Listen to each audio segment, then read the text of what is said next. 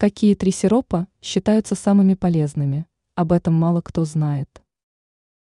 У сиропов сложилась весьма плохая репутация, так как их считают пустыми калориями и прямой дорогой к набору веса. Однако это справедливо лишь в том случае, если речь идет о промышленных кондитерских изделиях.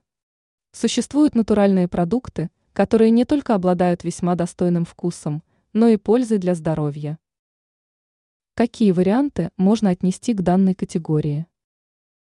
Кленовый сироп. Этот сладкий продукт весьма популярен в западной кулинарной традиции, но и у нас начинает становиться весьма заметным на фоне остальных вариантов. Кленовый сироп полезнее даже меда, поэтому его однозначно стоит попробовать. К минусам продукта можно отнести лишь высокую стоимость. Однако у кленового сиропа небольшой расход. Сироп агавы. Так как само растение произрастает в Латинской Америке, производят его в ограниченном объеме. Однако польза сиропа очевидна, порой его даже используют в качестве общеукрепляющего средства. У сиропа агавы уникальный вкус, поэтому он тоже приобрел популярность. Сироп из топинамбура. Этот продукт произрастает и у нас, поэтому обойдется он дешевле первых двух вариантов.